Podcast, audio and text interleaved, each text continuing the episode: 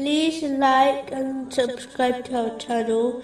Leave your questions and feedback in the comments section. Enjoy the video. Continuing with the last podcast, which was discussing chapter 7, verse 51.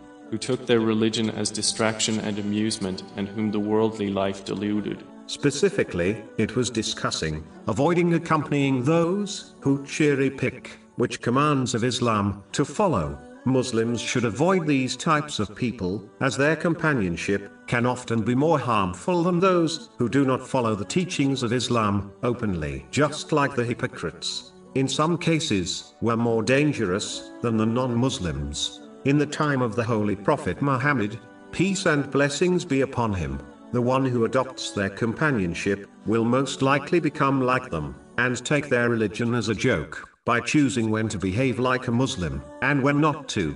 In a narration, found in Sunan Ibn Majah, number 4108, the Holy Prophet Muhammad, peace and blessings be upon him, advised that the material world, compared to the hereafter, is like a drop of water, compared to an ocean.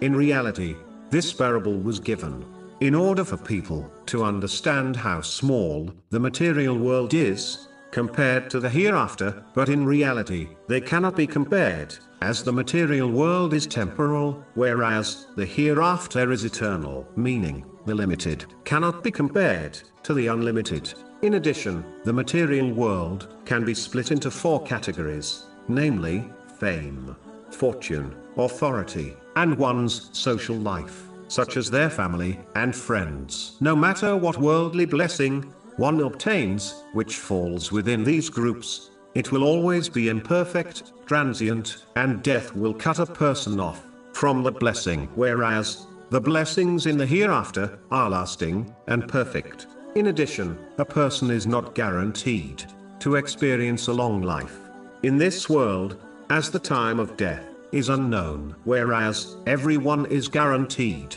to experience death and reach the hereafter. So it is foolish to strive for a day, such as one's retirement, which they may never reach, over striving for the hereafter, which they are guaranteed to reach.